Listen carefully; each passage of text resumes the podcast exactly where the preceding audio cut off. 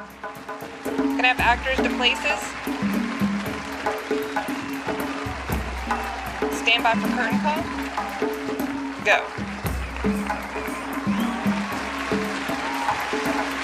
Stand by for house lights.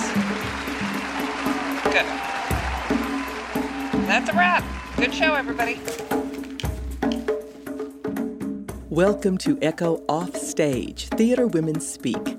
Echo Theater Dallas has been amplifying women's voices on stage since 1998. Now we invite you offstage, behind the curtain, for an intimate conversation with theater's most influential and innovative women. I'm your host, Katherine Whiteman, and I'm here for a conversation with Tina Parker. Tina is an actress, director, designer, and co artistic director at Kitchen Dog Theater. She has recently appeared in the award winning drama Minari and What If, as well as a recurring role on Breaking Bad and Better Call Saul. She has received many acting and directing awards from Dallas Fort Worth Critics Forum, Leon Rabin Awards, D Magazine, and the Dallas Observer. But those are just the bullet points. Tina, welcome to the show. there is so much more to talk Woo-hoo. about. I'm so glad to have you here. Thanks for having me. Oh, well, it's it is absolutely a pleasure and an honor. So let's start with that original question.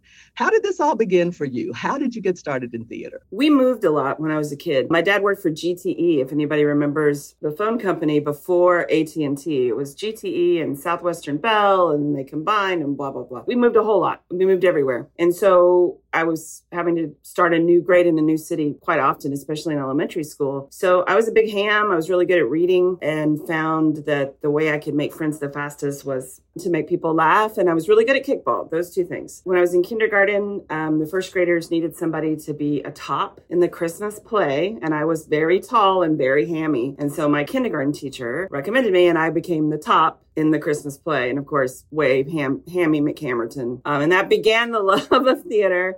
I had a lot of teachers uh, encourage me as far as reading went. And back then, in the olden times, kids, a lot of times you had to read what went along with the film strip, which is crazy. And I always volunteered to do it because I thought it was cool and I wanted to be an actor and, you know, win an Oscar like we all did when we were children. And also be a figure skating champion and a horse jockey, you know, all of the things that are so attainable for a child.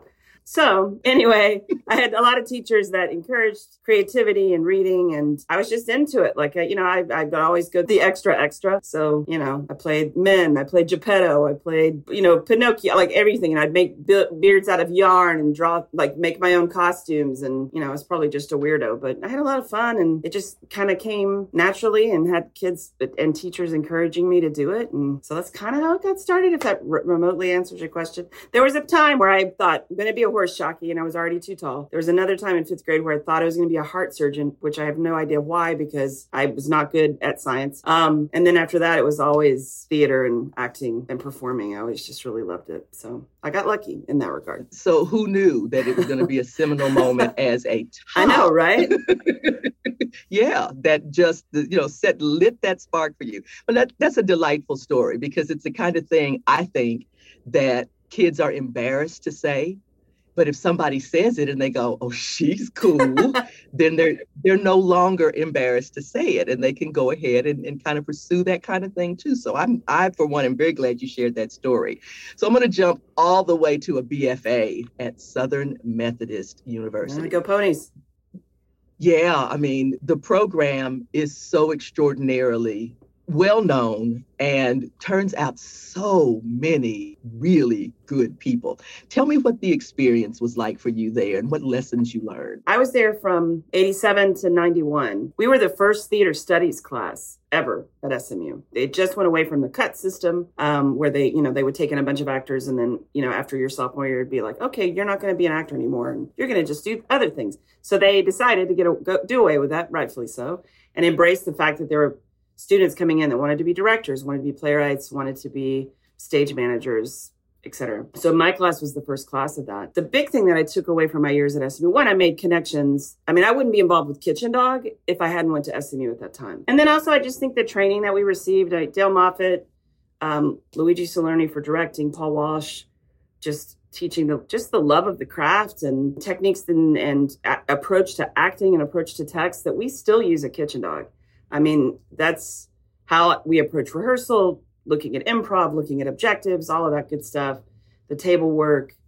Um, it's all comes from the training that I received at SMU. And I met some of the people like like Tim and like, oh my God, there's so many Karen Parrish who's in our company. There's so many people that are, you know, still involved with Kitchen Dog that are from those days. So it was a big springboard for me, needless to say. And if I didn't go there, you know, who knows where I would be, what I would be. Maybe I'd be a heart surgeon living in Des Moines. That's a, or a Or a horse horse- jockey, or maybe a trainer. Yeah, I was probably a trainer because literally I wanted to be that in first grade and I was already too tall and I became very depressed. So you talked about the people that you were in school with, and I think frequently when I ask the mentor question, people expect to hear an answer, you know, uh, some luminary.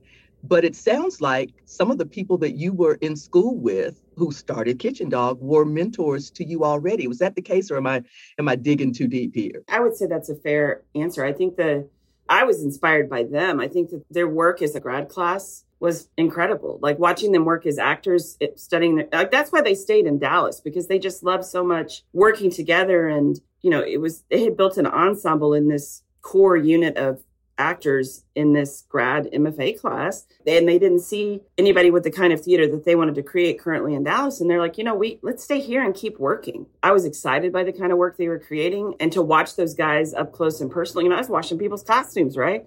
You know, when I was a sophomore, but getting to see them every night working, it was incredible. Are there mentors that you think of that are those? Well, you mentioned Dale. Are those?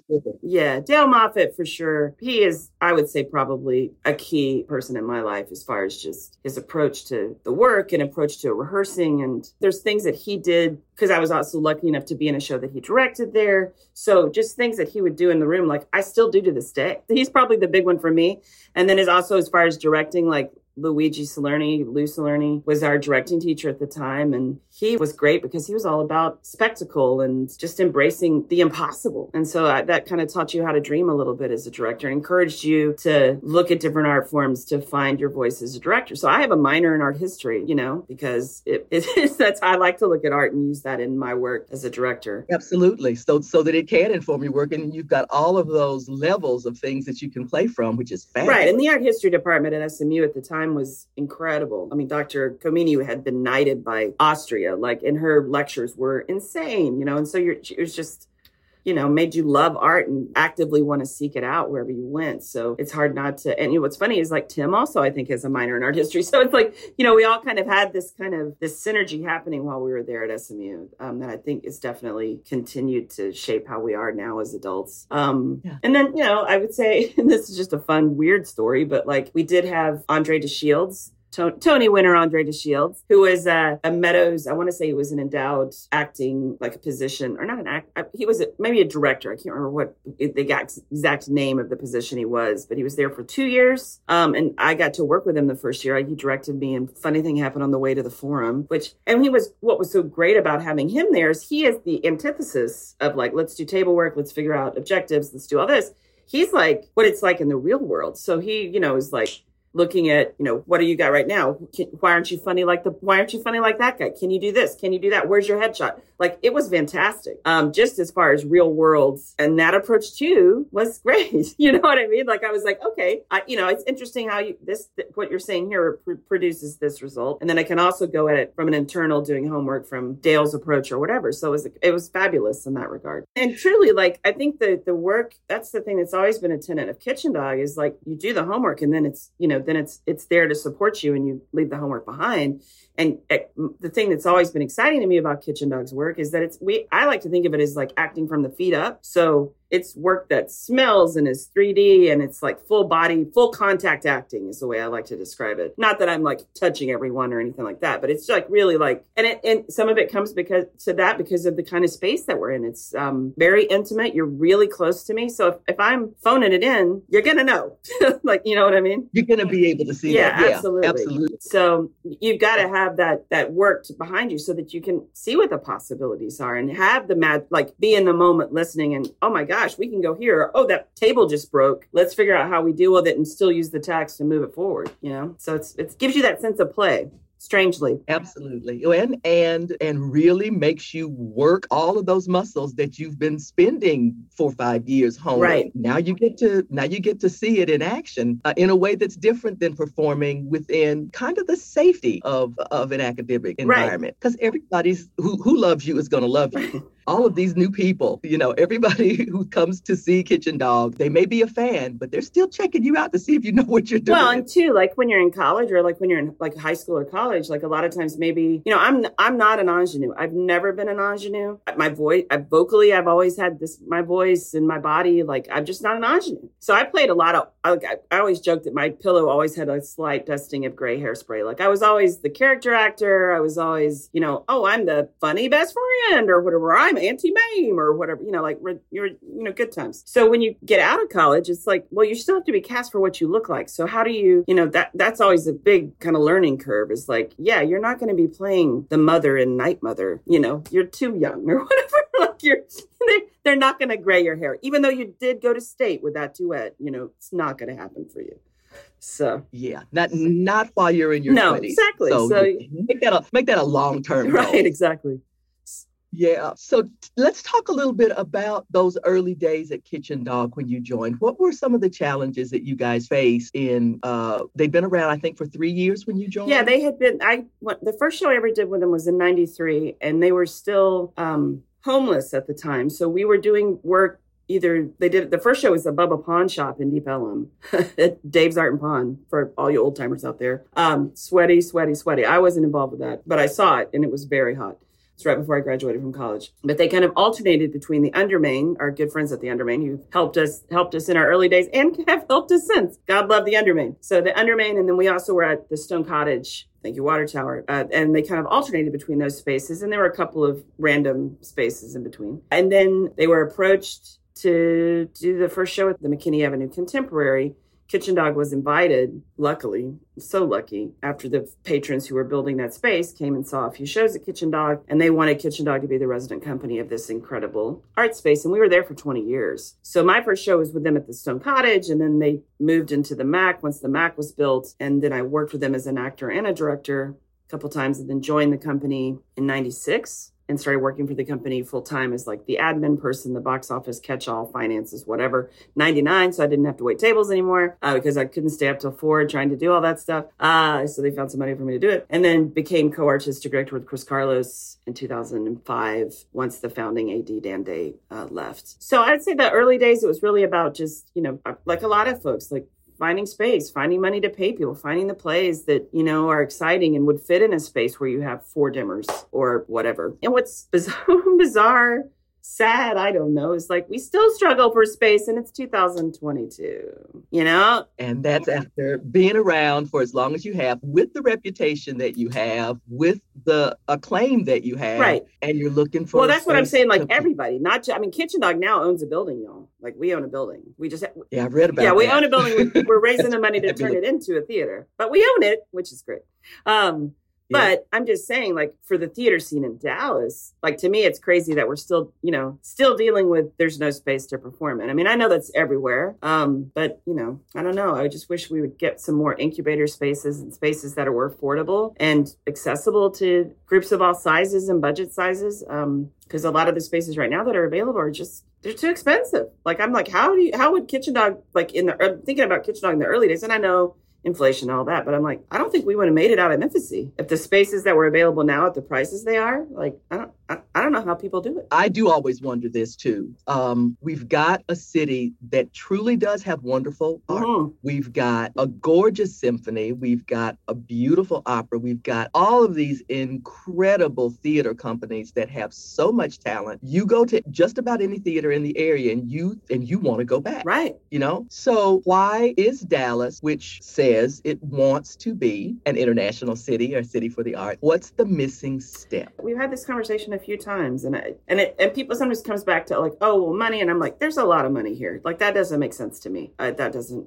that doesn't make sense to me. um, Yeah. Yeah, there's there's something at cross purposes or something that's just not there. But I tell you what, I admire Kitchen Dog and every other theater company that is still plugging away at it and still bringing beautiful, beautiful work to the Dallas audiences because the Dallas audiences do want that. I know, man. Yeah, that's it. I mean, I'm like anybody who can put on a play, my hat's off to you because I'm not kidding. Like it's, and it's not me being like, oh, I just love everyone. Like it is hard work. It's hard work for I'm, it's hard work for the people who are at the top too. So it's like, man, you put that on, give yourself a pat on the back because it's not it's not easy business or whatever. For sure. It's not. And and when you when you then look at that, live with that for as long as you have with Kitchen right. Dog and you're still around and you're still doing innovative, interesting, important things. What do you tell talk a little bit about that process of of of keeping with it mm. because you guys have not given up. and that's you know you might have felt like giving up yeah some days and of course you know especially after and during the pandemic i mean i think everybody had a for lack of a better term a come to jesus of like okay what you know what is my life and what am i doing and is this still important you know and we can't produce and like i don't know it's just been so crazy when you're an artist and you can't do the thing that is your job and or the thing that sustains you it's like okay well i'm not very good at cooking and i'm not very good at you know zoom video you know like i you know like i'm like I, i'm okay at making videos. I've gotten better actually. I know how to edit and do stuff now but still you know it's like oh my gosh it's just such a weird it's been weird. And i i definitely have days where i struggle with you know what am i doing you know, and I'm also at an age like I'm fully, I'm 52 years old, so I'm probably at some point just going like, am I having a midlife crisis? But I can't afford a convertible, so what are you gonna do? Um, So I don't I don't know. I think um, it always comes back to the for me it always comes back to the mission statement. Uh, looking around, uh, seeing finding plays that still excite you. Like when you read, there's nothing quite like that when you find a like you're just like I can't find anything. And you read that finally read that one play and you're like I have to do this. I have to direct it or I have to be in it or I can't wait to see these people do this or these company members you know design it or whatever. Like there's nothing like that thrill. Um, and sending you know texting them immediately and being like oh my god oh my god you've got to read this play. You got to read this play. Um, and then you're like, oh, okay, that, it, it, that's why I do it. Or like you're on stage and that moment clicks and you're like, and that's why I do it, right? And it's easy, especially I'm sure lots of people struggling with this, like as an artist, because it's been so long. A lot of times we haven't even been in rooms with people, so you've kind of forgotten that thrill, that the thrill of it, you know, the thrill of seeing the audience and feeling their breath, which you didn't want to feel during the pandemic, but you know, feeling their collective breath and their laughter or their, you know, you know, sharp inhales or, you know, you know, shock or whatever, or claps or whatever, you know, like the thing that that fuel is like, you know, just we haven't had any fuel for so long. um, so it's kind of it's easy to sit kind of sit and look at your life and try to reevaluate it. But we've kept going, I think, because of the mission statement and coming back to it and surrounding ourselves with company members and artists um, like-minded folks that are you know interested in that kind of work and it's still exciting and i think when it's not then i need to leave. Like that's that's the reality whether i want to do it or not but you know if it's not exciting yeah. then you need to get out. Like that's just how it works. It, yeah it, it, because there are so many ways that are easier to make money yes. than working in theater. It's true. Yeah so oh, many. Oh, yeah. I mean, uh, so many come to, to mind. I don't know how any of the things that pop into my head would necessarily feed an artistic spirit. No. And I think that's the thing that we bump up against is, but you know what? I need the energy from this thing more than I need that convertible midlife Absolutely. crisis. Be damned. Absolutely. so, 100%. So you guys had a, a, a series of, of difficult moves after. oh, Lord. I don't, sorry, I'm digging in that knife life right Please. now, Tina. Woo! So don't hate me. but you you're you're sort of in a good space right yes. now. You've got a building that you're going to renovate, and you're in a good space right now. So let's talk a little bit about what you've learned in in that process of of getting you know get getting okay. We've got this big goal, but we're still going to be able to make theater right here, right now. It, what it came what it pointed out to me is like one, you can make theater anywhere. Um, you don't have to have all the dimmers and bells and whistles and the costumes. I mean, like, at one point we had to move a show, uh, and we had a really elaborate set. We got, you know, it was when there, there was all the crackdown on spaces, not having the right COs and all of that kind of stuff. Um, and we were in a space that we thought was right, and it it wasn't right, and so we, they shut down a show that had a week to go. Um, and it was, you know, well, you know, of course, the one show that was really selling that season because that's always how it is. Um, because that's how that yeah, works, that's absolutely how it works. But you know, we we were thanks to our friends at Second Thought, we were able to move the show. I think for two days into their space, and literally, like we, we I mean, the set was amazing. Drew Wall had built this amazing set designed by Claire DeVries, and um, we couldn't take, you know, obviously we couldn't take it with us. So it was just like we just brought props and parts of stuff or whatever, and it was still an amazing show, even without all the stuff. It was about two people in a room duking it out, and it was great. Um, and if nothing else, all those moves, so many moves. Oh God, it was woo. That if you didn't want, if you weren't sure if you wanted to do it, there were plenty of opportunities for us to have given up for sure by that point. Um, and I know there were times where we were both just all of us were like, I'm so old, I can't move anymore. Like I, I like I was like, we just maybe we just should move a, operate a moving company because we got so good at loading a U-Haul. And so I'm not kidding, man. They're like one of the pictures literally like they interviewed us because we had to move another show because another building that we had found didn't have the right CO, of course. And so we had to go to a rehearsal room. Thank you, Dallas Theater Center, a rehearsal room. And that's where we performed, not equipped for a show. So we had to bring in all sorts of equipment stuff. But the picture, of the morning news, back when the morning news had art coverage, um, that was me being sassy. Woo shade. Um, speaking mm-hmm. of the world of, you know, let's be an international city of the arts. We don't even have coverage. So whatever. Um, but there was a picture of us on the back of a U-Haul that was like, we should just start a moving company, and that's what how we'll fund all the plays because we're really good at packing the U-Haul. You guys know how to make that part happen. You know, sometimes you. we take the skills that we learn, and uh, I it would um, it would break my heart to see Kitchen Dog on the side of a movie. I know, right? It really would. That, at that point, I'm just throwing down my hat and saying, forget this. This is just I'm moving to another you town. Me, that really you and me both because we're all. That's the other thing too. Is you know, Chris, myself, and Tim. We were the three, you know, kind of executive staff at Kitchen Dog, we were laughing because we're like, we are, you know, pardon my French, we are getting too old for this shit. Like straight quote from, from or whatever it was that, what is that movie? Lethal Weapon. I was like, oh my God, because you're everybody's back's all hunched over and you're like trying to carry the one platform and everybody's all sweaty and you're like, okay, time to direct the play. It's like, oh man, yeah. can't do it anymore. Yeah. There's there's there's definitely a um young man's game yes portion of a theater career and you know when you're past absolutely it. and you know and that's what all of a lot of people you know i've talked to other leaders recently and a lot of people are experiencing that you know because like theater three is under construction so they've had to move locations like every show they've been in a different location and i was talking to their td recently and john leach and he was just like oh my gosh i can't wait for the day where i don't have to have the show in a truck or whatever you know it's just like everywhere we go it's new new learning or whatever and it's like you know just like oh my god i worn out. Well, if, if there is any gold at the end of the rainbow, all of the things that all of us as, as theater artists have learned over this past, I'm going to even say five years because we were dealing with growing pains, yeah. I think, prior to the pandemic. And the pandemic really pushed that into focus. Yeah, agreed. In addition to preventing us from doing the things that we wanted to do. And I think that, you know, what don't kill you makes you stronger. I think that we're going to see some really incredible things happening at the end of this, whatever the end looks right. like. I think think that there's some fabulous stuff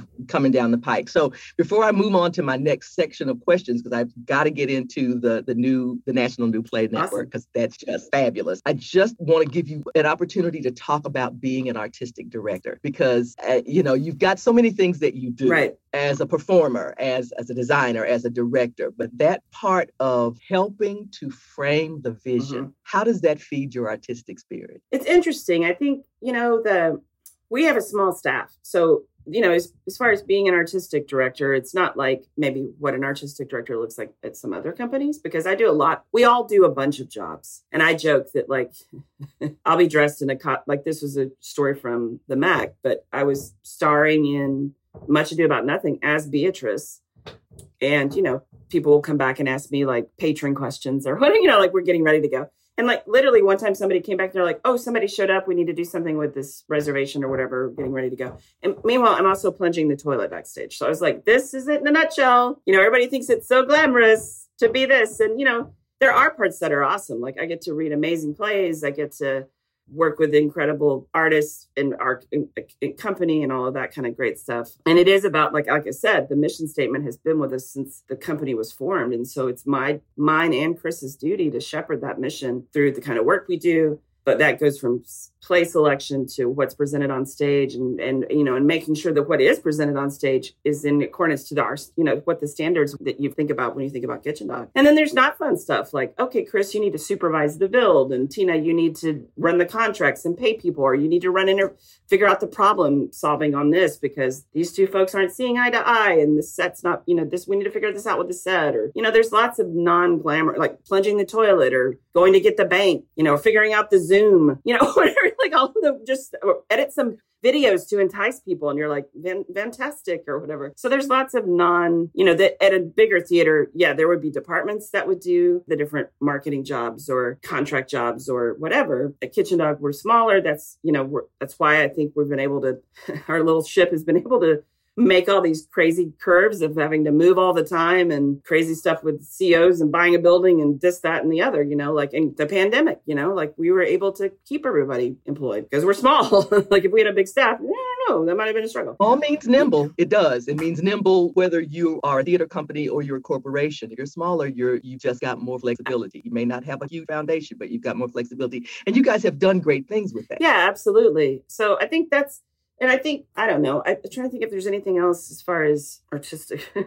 it's funny because like I really have just in this pandemic, like I feel like I need to go and sit in a like at a sweat lodge and kind of get my vision back. You know what I'm saying? Like kind of re-energizing that I know that's inside of me. If that makes sense. That's so. Yeah. It, that sounds yeah. so hippy dippy, but it's like you need it sometimes. Sometimes it's like easy to lose sight when you're just like how do we you know if you're just lost in the day-to-day grind how do you find the ability to still dream? You know how do you you know still inspire yourself? Because you you know that's the thing too is like yeah we present stuff and people love it's great and like oh people want to have conversations. Oh yeah you're meeting your objectives. It's like well what's what are you doing to nurse yourself as an artist? So i think that's the thing for me that i'm trying to look at this year is like you gotta let's turn turn up the bunsen burner on your you know on your on your own internal desires as an artist and you know see what's happening. I heard somebody use the phrase once i've got to get into the space where i can seduce my muse. Hell yeah. I'm yes yes you know, ma'am. I gotta seduce my muse Absolutely. and get my muse coming back in this direction. And i thought man that is such a statement about what it means to be an artist because sometimes when you're just down to the nitty gritty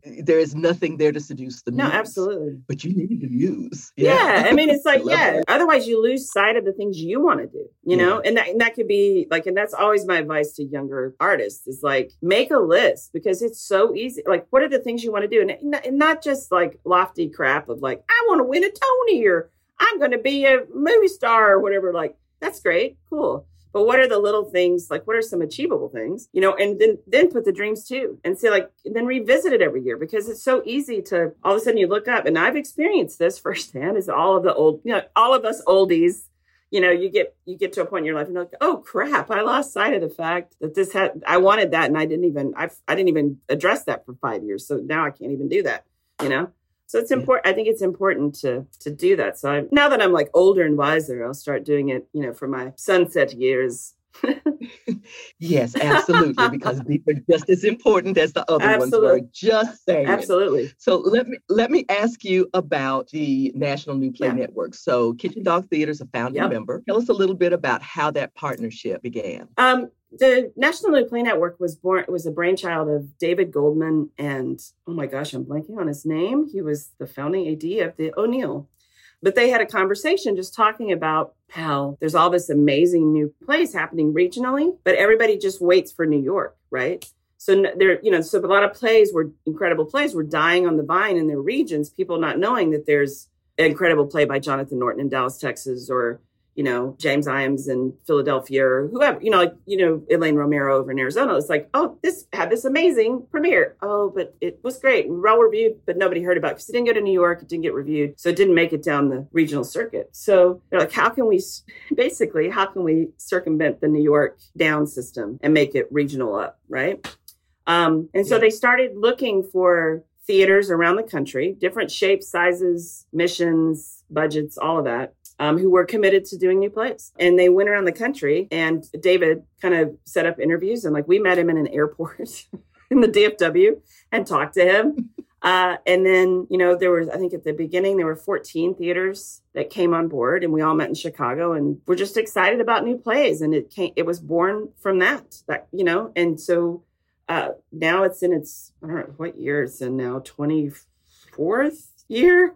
And it's been an incredible resource for us. Not only a, a pipeline for us to both share plays that we're discovering and playwrights we're discovering either through our new works festival or local playwrights that we're really excited about um, and get their work out in the country we're also able to take in stuff that we would have never heard of and besides that like you've got you know like-minded compatriots that you're like hey how did you do this? How did you promote this player? How did you survive this? Or how did you create that educational program? Or what's the salary for this position at your place? Or um, hey, I'm having an issue. Can you help me? And it's like, here you go. Here, this we did this, and it's if nothing else, it's like it sucks right now, and you're like, it does. Let's commiserate, you know, for for real. Yeah. So it's just kind of nice, so you, you don't become. It's so easy to become siloed in your in your region or your town, and the drama or the whatever the hierarchy or whatever that's going on in your town. It's easy to get siloed in that and lose sight of the big picture. And it's like um, you kind this way you kind of get to be in all of it without having to go to New York and wait for like, oh, the Times hated it. It's like because that's the other thing that was happening as well is like, you know, a play would get done at Humana, let's say, and it got, you know, maybe it wasn't ready, it wasn't ripe. You know, it happens all the time. Um, so the re- review in the Times wasn't that good. Um, and it's dead, but it's still a good play. So that's the other thing too with the NNPN. One of the first, the flagship program, the NNPN is the Continued Life Fund for new plays. Kitchen Dogs. I want to say we participated in it 14 or 15 times, but it basically is like a rolling world premiere. So a playwright off the bat, everybody ha- three at least three theaters have to commit to doing the world premiere before any press. So that playwright gets three productions guaranteed and they get to work on the play and develop the play. And sometimes it's you know can be more theaters like one of the ones we did alabaster. I want to say it had nine productions lined up because people were so passionate about the play. Um, but you know and you learn from it. You share the you know if somebody made the really difficult prop a lot of times that prop gets shared or maybe you have you struggled to cast that role in your town you can always reach out and you know maybe there's a possibility of bringing somebody in from a different production. So it's a really incredible network. And they are and frankly like because i know right now as far as equity diversity inclusion accessibility which is you know paramount that we you know we all got to move we all got to move forward. We can't go back to normal. I just got to say that. Um yeah. Yeah. that yes. And they're leading the way. They're leading the charge and making resources available to members. They're leading by example with the way they've shaped their board um, and it, it makes it to you know like a lot of us smaller like in kitchen dogs one of the smaller budgeted organizations in that in that uh, in the national new network. But it makes it possible for us to have some access to some resources that and workshops that i we would not have been able to afford on our own for sure. So so mm. it's been it's been incredible, and I'm so glad that we went to the airport and embraced this crazy idea in an airport bar with David Goldman. Um, because some of our best, some of my best like theater friends and people that I you know I consider my colleagues for life have come from that organization, and they'll always be a resource for you. So the commitment is real. I've got in my notes that in the past five years, fully 86% of your main stage productions were regional or world premieres. Yep. So when you say new plays, you mean 86% of our shows are going to be new plays. Yeah,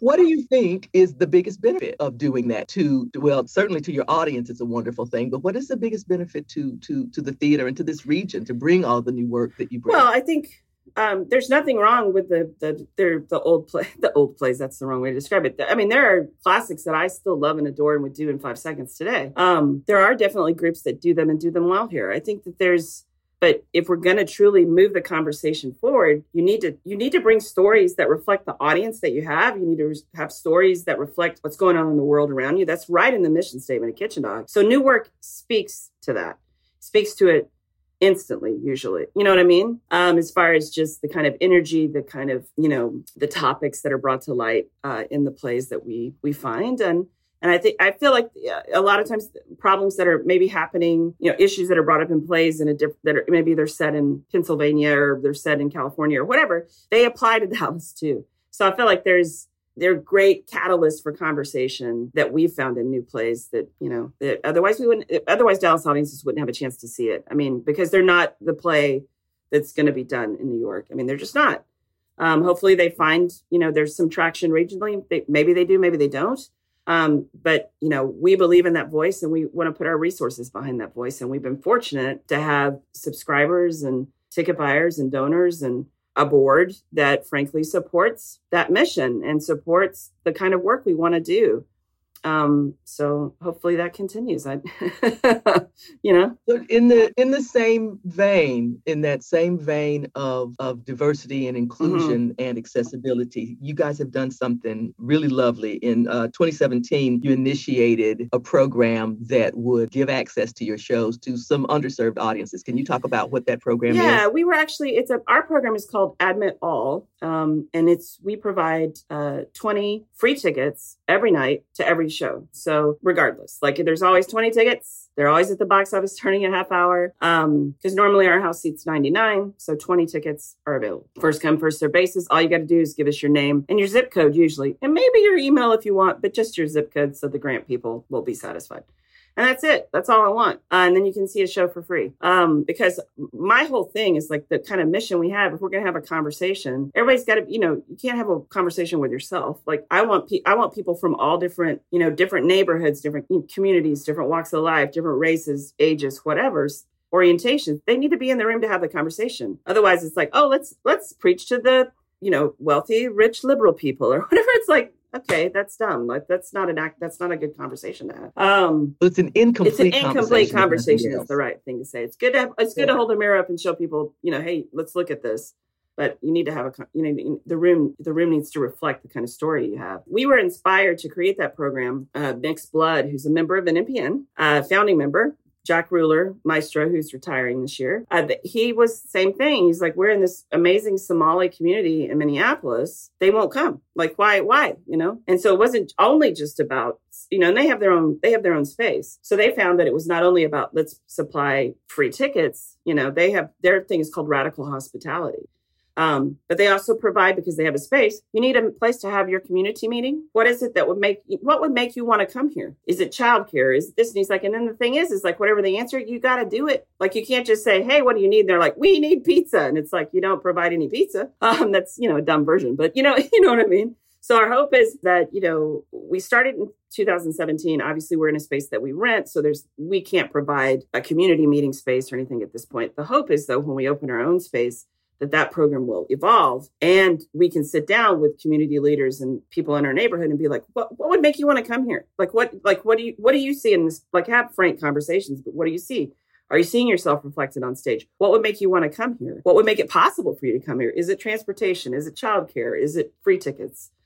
And figure out the way to make it work to where people would want to come and feel like they this is a place because you know, we're not fancy. Kitchen Dog isn't like, oh, you got to have $11 to park and you got to wear a suit. Like, you can wear, so long as you have clothes on, you can see a play at Kitchen Dog. You don't have to have money. I can get you there on Dart, you know, like, so that's, that's what excites me. And that one thing that really excites me, thanks for bringing it up about our new building is the potential of that, like really becoming a place where the community is invested and wants to come to. You know, even if it's just like, oh, I just want to come and look at art and have a drink in your lobby. Great. I want to use your free Wi-Fi. That's what I need. It's like fabulous. Let's figure it out. Come come in because eventually you're going to hear something from that other room over there and you're going to want to know what's going on. And then you add another piece to that puzzle. Absolutely. We're going to take a very brief intermission, but don't go anywhere because when we come back for Act Two, we'll be talking about Tina's work in film and television, including Francesca Liddy from Breaking Bad and Better Call Saul.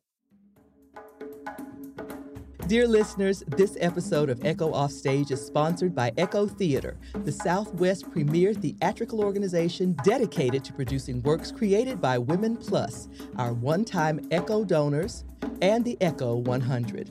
We would love to add your name to that list.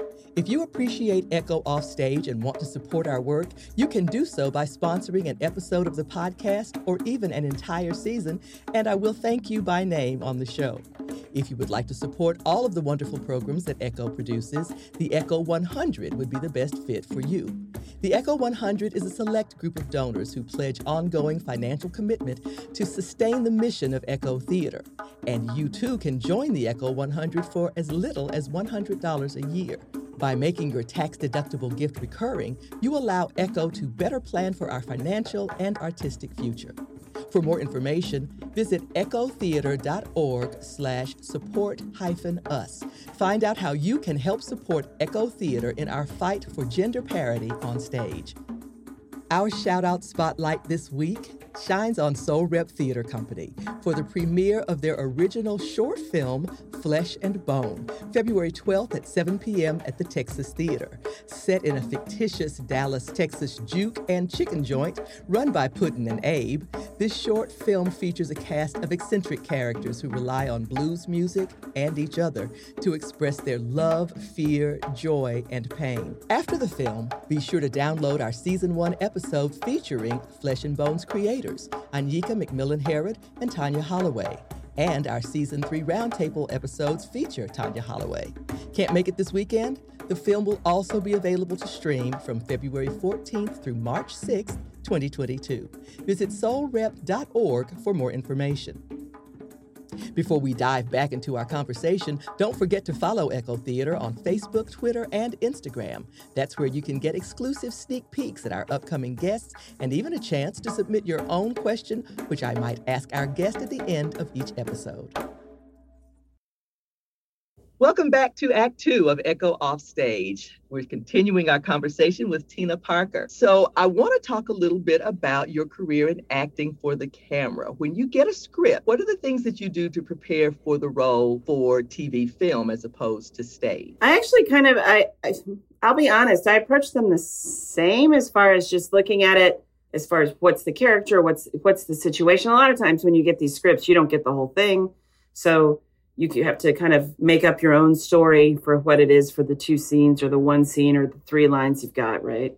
And I think the most, but I will say the one thing that is different, and this was the most important lesson that I learned in my whatever career, I guess, of doing film and TV. Because when I first started out, you'd always be like, okay, when I read this, this is the kind of person it is. This is it. I'm going to do this thing. You know, it's, she's supposed to be this way or whatever. And, you know, I wouldn't book it because the thing that's, the thing you've got to realize is they're calling in you for you. Um, and so you've got to brace what about this role is uniquely you. That's the, th- that's when you're going to start booking. And that's my, one of my favorite stories actually from Breaking Bad times. Cause that's, I think, you know, one of the big roles that I've had. And thank God, thank you, Lord for that role. I just will say that. Uh, it was, you know, uh, casting locally here um, for, you know, different parts. There was a woman named Toni Cobrock, and she was casting. Um, I got the, the the side, you know, and stuff's blacked out and all this kind of stuff. So you don't really know what it's for. You don't know what it's going on. And you, I read it, the side, and I think, oh, this is like blonde, skinny, big boobs, because there was a joke about boobs, secretary, you know. And I was like, that's not me. Like I told you before, like I'm not, I was not an ingenue. I don't sound, I, you know, anytime I get sent out on Young Mom, I'm like, I would always try to be like, I'm a young mom. And it's like, you know, so fake. You're like, you're not going to book it because you're not a young mom or whatever. So you just have to, once you start leaning into like, well, they're calling you in because either there's something about you that you like. Um, so you have to figure out what it is in you that applies to this role. So when I read the thing in Breaking Bad, I thought it was going to be this way. And I was like, well, I'm not that. I'm not blonde and skinny and I'm not that thing. So I was like, well, she's really salty. I'm that. That's great. Um, what I, what do I, what can I wear that I feel sexy in? And I, I wore this rock. I, I, was kind of into swing dancing at the time. So I had this kind of rock, black and red kind of rockabilly. And it was an old Betsey Johnson. So it made me look super curvaceous, um, very sassy. Did my hair, did my makeup. I felt like I looked really like a million bucks. Felt like I looked great. And I walk in and I was like, it is what it is, right? You know, they, he makes comments about my boobs and my butt. So I'm like, okay, let's just go for it. You know, salty, just, just me at the club. Um, and I walk in and, and there are lots of blondes with big boobs in their business, you know, business outfits. And I'm not saying kids like go out and dress like dress wacky. Like it's not about dressing wacky. I was just like, well, what's being said in the scene, you know, the comments he's making, this is what led me to this outfit. So I was like, this is how it makes me feel good. So maybe it'll give me a good audition. Went in, had a great, I mean, everybody looked at me first off like, what's up, crazy? And I was like, oh, well, it is what it is you know, this is all I can do. Did it, didn't hear anything, nothing. So I was like, I didn't book it, but I felt great. And the, the casting, Tony was like, it was awesome. Like, you're hilarious. And I was like, great. And from that, she called me in for lots of other stuff. It's great. So literally, I'm in an audition for Young Mom, some commercial. Not going to book it. I'm sitting there, you know, waiting, and uh, I get a call from my agent. They're like, "Can you be on a plane in three hours?" Whoa. Yeah. yeah. And so I was like, Yes, because luckily I wasn't in a play, right? You know, because that's the thing is like that's the other thing is like you're when you lead this dual life of like I'm in theater, I love theater, but then it's like when a film comes along, it's like it's always at the most inopportune time. You're doing a play, how do you fix it? How do you work it? So luckily I wasn't doing any shows at the time, so I was like, absolutely. So I threw stuff in a bag. like I had a roommate at the time. I was like, "You're watching the cat." Got got out of here. Um, and you know, then come to find out later, like four, you know, the fourth season of Breaking Bad, they do a podcast and they ask Vince because that's when I had my big scene with Bryan Cranston, and they they interview Vince. And they're talking about like, how did you find her and whatever. And my friend texted me, he's like, oh my god, you have to listen to this podcast because he talks about casting you. And I was like, oh yeah, you know, because you know they're amazing there. And he was like, yeah, they kept showing me all these like stereotypical, you know, these ladies, and I was like, that's not what I want. Like I want Saul, Saul has different tastes. I want there to be a different. I want him to have a lady that challenges him. And then I and this casting director who excelled me for lots of stuff, so no shade on her. She showed. She's like, well, I have this tape. I think it's really good. I don't think she's right for it. I don't think she's, you know, she, you know physically, you know, whatever. I don't know if she's right. So she showed it to him. She's like, that's what I want. And so that's how I booked it, you know? And so, you know, then that happened, which was great. Like it was, it's a, I love it. That's one of my favorite stories. But that long story longer, that's the thing. That's the big aha moment is, you know, what is it when, with film and TV, when you've got three lines or you've got you read a part and you're like, this is so not who I think of myself as. It's like, well, then what about me is this person? And mm. that's the thing you got to lean into. And that's the ones I book. Like when I'm just like, I don't try to overthink it, when I don't try to be like, oh, and I'm going to dress because this is what they want. It's like, no, no. Let's figure out what's going on in the scene. Do that. What is it uniquely you? Because other, there's probably 5,000 people doing the, I'm stereotypical young mom or whatever.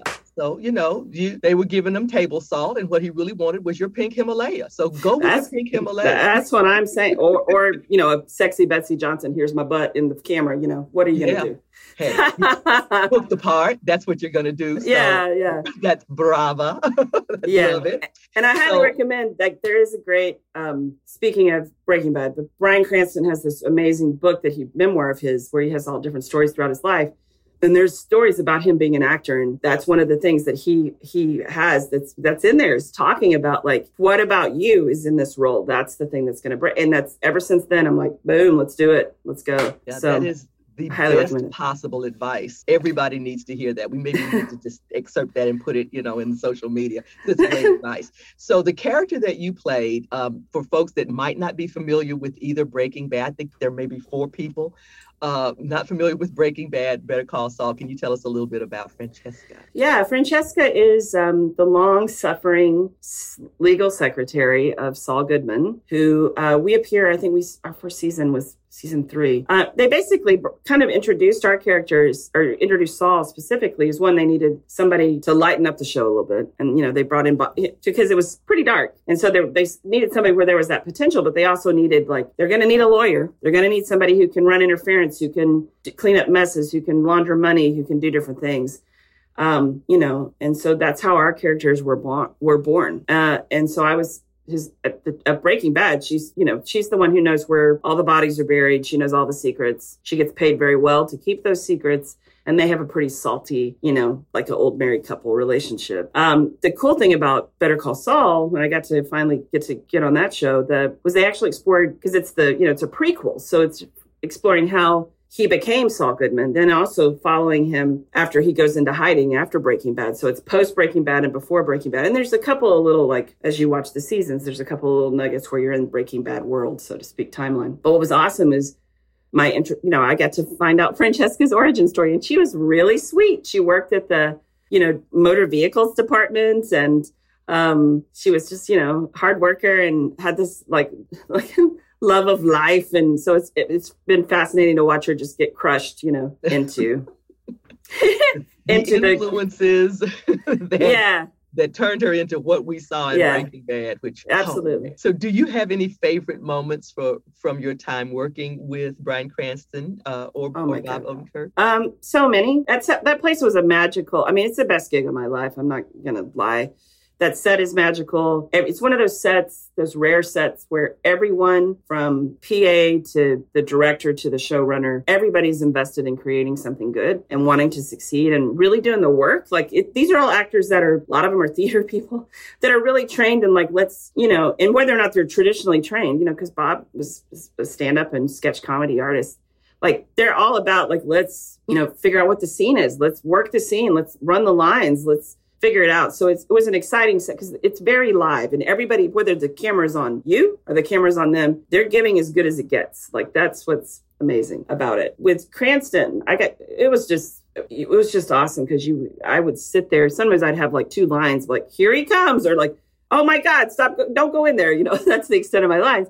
But I got to watch him work and just watch, just kind of see him come from like a totally different scene, walk into this really highly emotion scene, emotional scene, and watch him do a theater technique, a breathing technique to get to this emotional place. And I was like, that is so rad. And then I have that big scene with him in season four and dumb fun story is it was the night after the Mavs won their championship, and I'm a huge Mavs fan. Mm-hmm. So of course I had this 5 a.m. call the next day. So I was like, you can have one beer and watch the game or whatever, you know, like, and of course my big break, you know, big scene is then. Um, but that morning was just so electric just because he was like, he was he was into it. Um, and so we would just go back and forth and he'd get really close and he's like, you are, you know, you just like just start doing all this stuff. Um, and one of the takes, he, he decided to go out the, the hole he created in the door. He got stuck. It was an accident. He wasn't supposed to get stuck. That's the take that kept. Um, It is. yeah. And, there, and he came back and he's like, that's, he's like, that's so Walt. Like, just so you know, like, of course he gets stuck. Like, he's not smooth but it's just it's that's the thing that's cool is these actors are like let's go let's push each other to see what's possible. And you know bob is the same way. Like he's like he's like let's run lines let's do this let's just keep let's keep it going let's play with this you know? And so i, I don't know. And and just watching just getting to watch those guys create, you know, because a lot of times, like I said, I'll have two lines. So just watching, sitting there and learning, like, look at how he's working the camera. Look at how, you know, doing that, but still pursuing the objective. Um, look how he knows that angle. That's fantastic. Like, you know, because that's the thing that I still struggle with is like, cameras on, you're like, okay, can you not turn your head so far that I can't see your face? You know, you're like, but I'm into it. So our theme for this season of Echo Off Stage is balancing act because mm. a life in the theater often requires juggling. Am I preaching to the choir here? Yes. Juggling many different projects. So mm. how do you balance working in film and and and television with running running a theater in Dallas. You know what's interesting is people have asked me that before. I've definitely gotten lucky with some timing on certain things. Like, you know, sometimes I would know, oh, this could be happening. So I would try to not make sure that I wasn't directing in that slot or I wouldn't take on any extra projects just because I knew that there was a possibility that, oh, well, I think Breaking Bad is shooting now or I think Saul might be shooting now. So let's try to, you know, but stuff change. I mean, you can you can play that game all you want. They're always going to be like, and this weekend, the weekend that you have to watch tech is when you need to come. Um, but uh, I will say because of the limitation on, you know, you do have days off, you have downtime. You have your time is limited, and you're also not present in Dallas. So it's like when there's the hey the toilet is broken or whatever it's like guess what someone else gets to deal like you know it does actually help you with delegating you know or helps you with like today this person will do it because I'm not here, or today this will happen. Or I have two hours. I have to get all the work done that I need to get done, press releases, contracts, whatever. I've got two hours and it gets done. And so you make it happen. Yeah. And what's so crazy is like, you're like, why can't I do this back? you know, and it's like, well, because you get, you get distractions or you get like hey let's talk about this or hey you know and those are all great or like hey the like i was saying the toilet's broken or whatever um day-to-day biz that you've got to deal with. There you just don't you can't you, you you have this limited amount of time. You have this maybe you have a set that has limited wi-fi. I find that if i've got two hours and i've got contracts press releases um whatever things fires to put out i've got two hours. This is when it's going to get done and then i'll call you at lunch right? So I wish that I wish that's the thing I wish I could take and learn from the the, the film life and take over to my real life because I'm like, why can't I do this back home? Um, so I, I get a lot more done on a set. I'll I'll be honest. Interesting how when you have to compartmentalize those things, you just figure out a way to make it happen. Um, all all of us, I think, have uh, the side hustle you have a great side hustle. it, it's not consistent. Let's just put that out there. There are lean years. There are years where nobody wants you, and then there's years where there's like, all right, you know, like you. It's funny because I'll you can scroll through your like your earnings as I'm a member of SAG, Screen Actors Guild, or SAG AFTRA. And so you can go like, I had to, I bought a condo in 2018. So I had to go through like all the years. And I was like, wow, that year I made nothing. And then like one year I'd be like, wow, what happened that year? And it's like, oh, that's the year that I booked. You know, it's like anything. It's like, it's just like the theater. Like you'll go and audition and you'll get every role and everybody wants you. And then you'll go and audition and you're the second choice for, you know, you just don't get it. And that's, that's how it works. I, I tell anybody who wants to do this that it takes more discipline to be an artist than it takes to do anything else, not less discipline, because you know there's that mythology about about theater artists that you know you're willing to starve in a garret, blah blah blah blah blah blah. You're never going to make anything except blah. No, right. And and frankly, like it, like I always say this too. It's like you know, it, and it costs money. Like this, that's the thing that's crazy. Is like you need to have updated headshots. I'm not gonna lie, you got to have an updated resume. You know, like I know that we don't go in person anymore, but you need to have good headshots. You need to update your stuff. You need to like. I'm terrible about you know uh, you know, making a reel. Like I need to do that. Um, you need to take class and sharpen your skills. Like there's things, you know, that's basically your calling card. And people are like, I don't need that. And you're like, actually, you do because that might be the thing that gets you in the room. Like that's, you know, if they look at it and they're like, oh no, she can't do that, then you need a shot that shows them you can do it. And that's what, and that's what you actually look like. Because if you have one from like 10 years ago and you show up and they're like, uh, you're old and crackly now, this is not what you look like, you know? Um, so it, it does. And, and, there's no way you can talk your way around that. No, no. your face. yeah, and it yeah, and your weight is your weight, and like that's the thing is like the other thing too is like it's discipline. You also got to have a thick skin because you're going to get rejected a lot. You're going to get rejected to your face. You're going to get weird parts that are like really make you reconsider your life, like your life choices or whatever. Because you know, I get parts all the time that are like, you know, she's a fat girl, she's built, you know, and like stuff like that, or like crazy comments, you know. And so if I was taking this personally, I would, I would be majorly depressed. But it's like this is what I look like this is uh, awesome. Let's go. Like, let's. Does it pay American money? Let's go for it. You know, like let's figure it out. And you know, you you have to go into it with a very keen sense of your own self worth. Yes. yes. If you don't, it can absolutely destroy you and eat you alive. Like really eat you alive.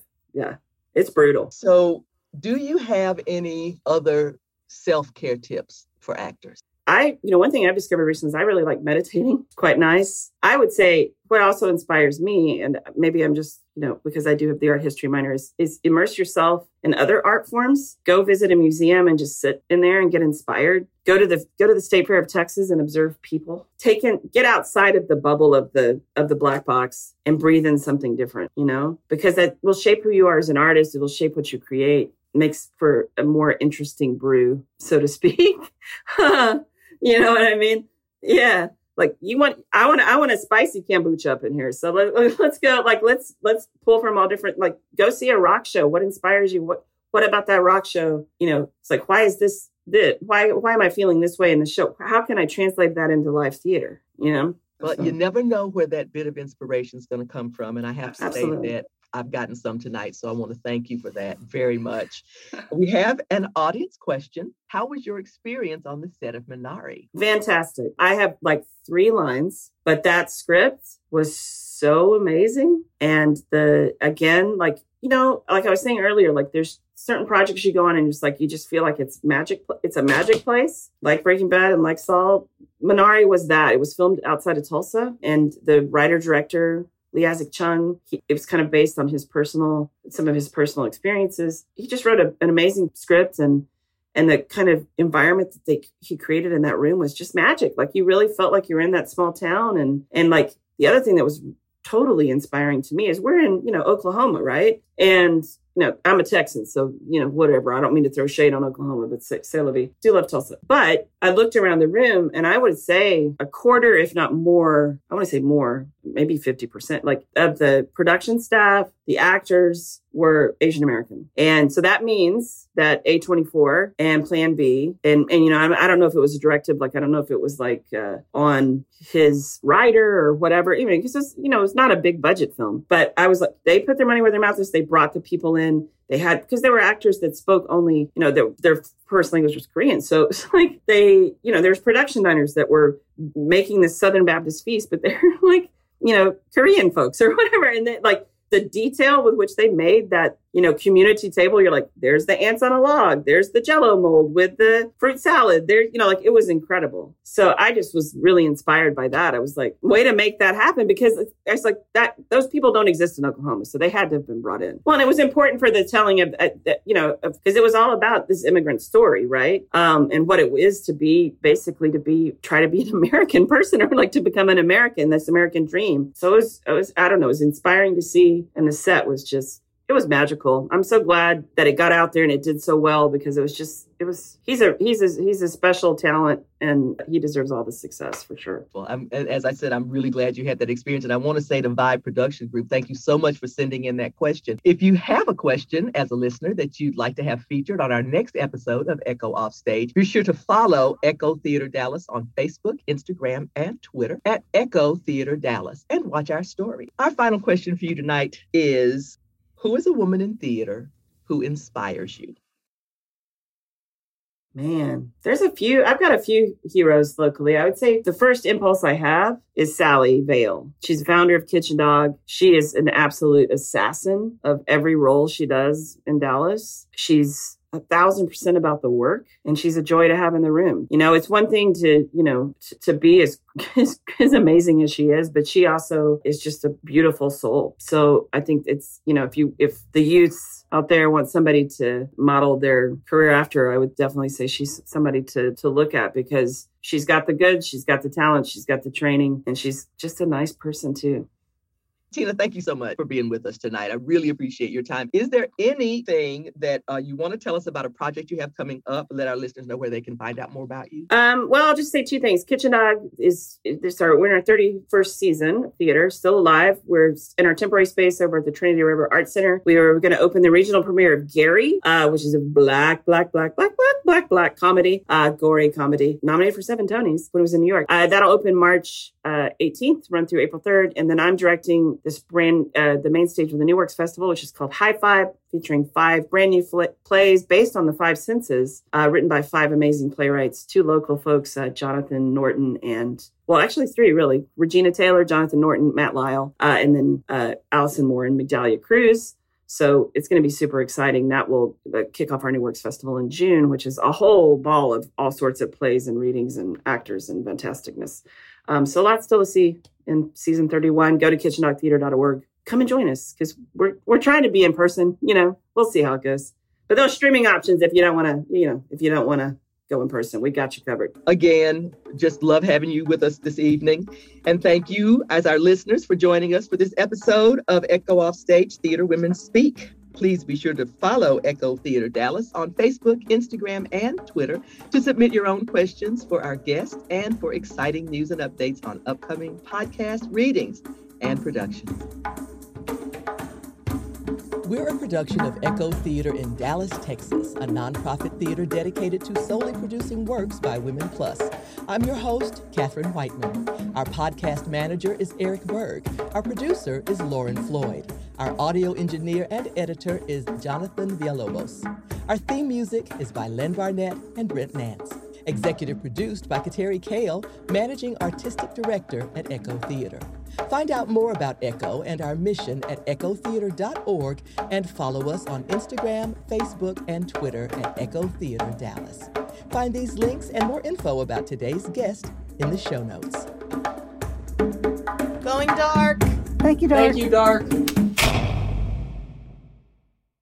now I'm starting to go down this like rabbit hole, like, oh, and this yeah, lady, right, and this lady, well, and this lady. We just need a like lady tribe to like have a you know burn it down, have a big burning lady Burning Man theater. Burning woman. burning woman, yeah. Okay, I am ready for that. Whatever, let me know. Need, we need an artistic retreat where we all get together and decide how we're just gonna make this shit happen, right? Yeah, I like it. I like it a lot.